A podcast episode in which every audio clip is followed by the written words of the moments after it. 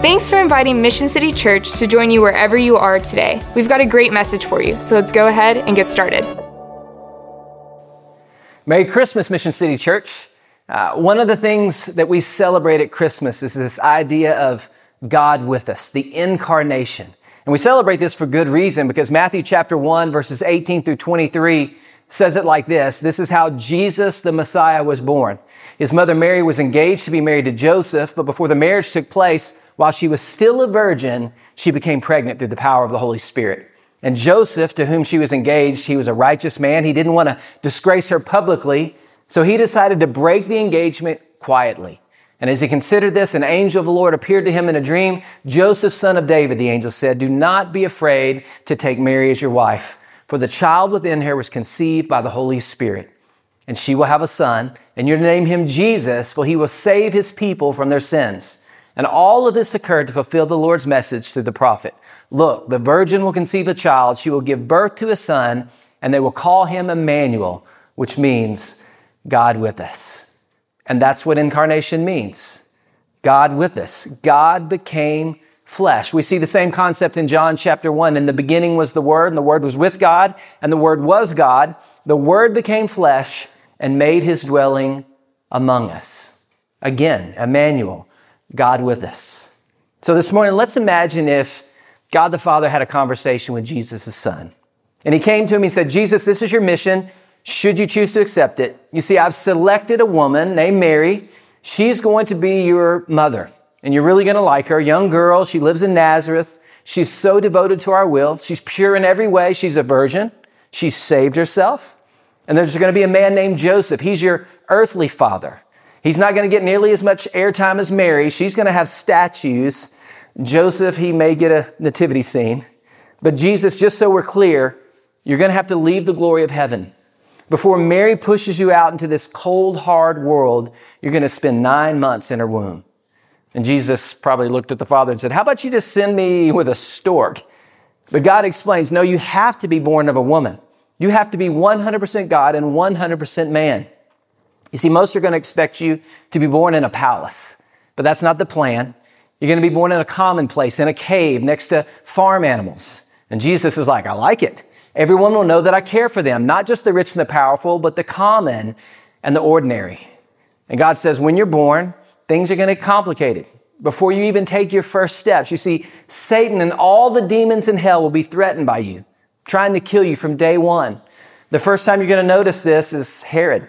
He's going to start killing all the baby boys, hoping to hit you. Your whole family will be in danger, and you're going to have to run for your lives. But I'll try to make sure you have a fast donkey. And you'll have our power, Jesus. As a kid, if you don't want to take a bath, I guess you'll have the power to part the bath water and sit on a dry tub, but just go ahead and take the bath. If you want to turn broccoli into chocolate cake, just go ahead and eat the broccoli. In school, perfect attendance, straight A's, never talks too much, never gets in trouble. The kids are going to be jealous of you, Jesus. And as you get older, you're going to have a job. You're going to work with wood. You're going to be a carpenter. You're not going to make a lot of money, but you're going to find satisfaction in serving people, and you're going to be good at it. But they're not going to respect you, especially the people in your hometown. See, the very wood that you use to make tables is the same kind of wood they're going to use to make a cross. You're going to turn water into wine. And Christians are going to debate for years if it was non-alcoholic or not, uh, and they're still going to hate you.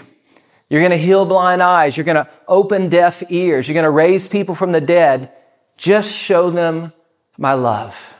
You're going to touch lepers. You're going to love all those that religion rejects. But people are still going to say that you're a hypocrite, that you're a drunk, that you're a lunatic, that you're dangerous, even that you're my enemy.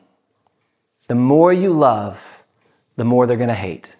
But Jesus, just keep loving, because love isn't what we do. Love is what we are. And when the devil attacks, fight back with the word. And Jesus, I'm going to give you some friends. We're going to call them disciples.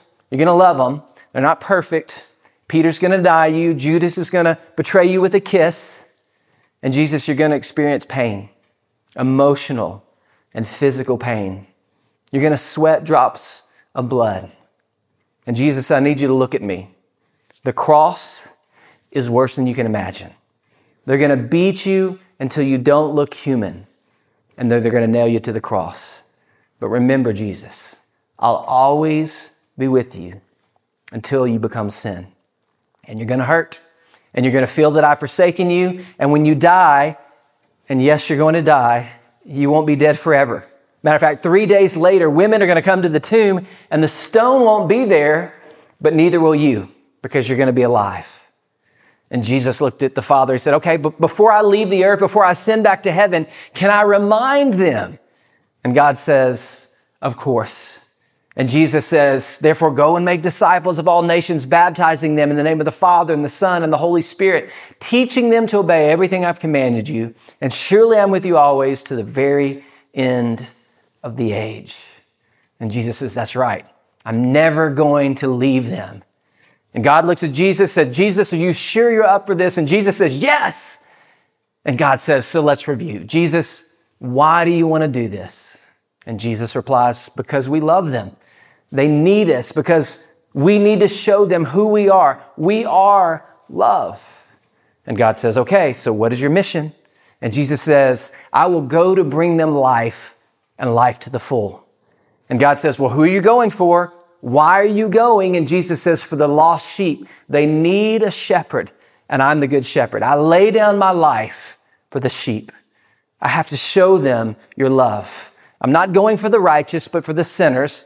I'm not going for the healthy, but for the sick. We can't shout our love from heaven, so I'm going to, to go and show it to them on the earth. Again, in Matthew chapter one, verses twenty-one and twenty-three, and she will have a son, and you are to name him Jesus, for he will save his people from their sins. And all of this occurred to fulfill the Lord's message through his prophet. Look, the virgin will conceive a child, and she will give birth to a son, and they will call him Emmanuel, which means God with us. And that's why we celebrate Christmas. So on behalf of our elders and our staff team, we want to wish you, Mission City Church, the very merriest Christmas. At Mission City Church, we love people and love how the good news of Jesus transforms lives, and we want to see it more every day. Stop by mission city dot church to check out what we are up to that you can be a part of.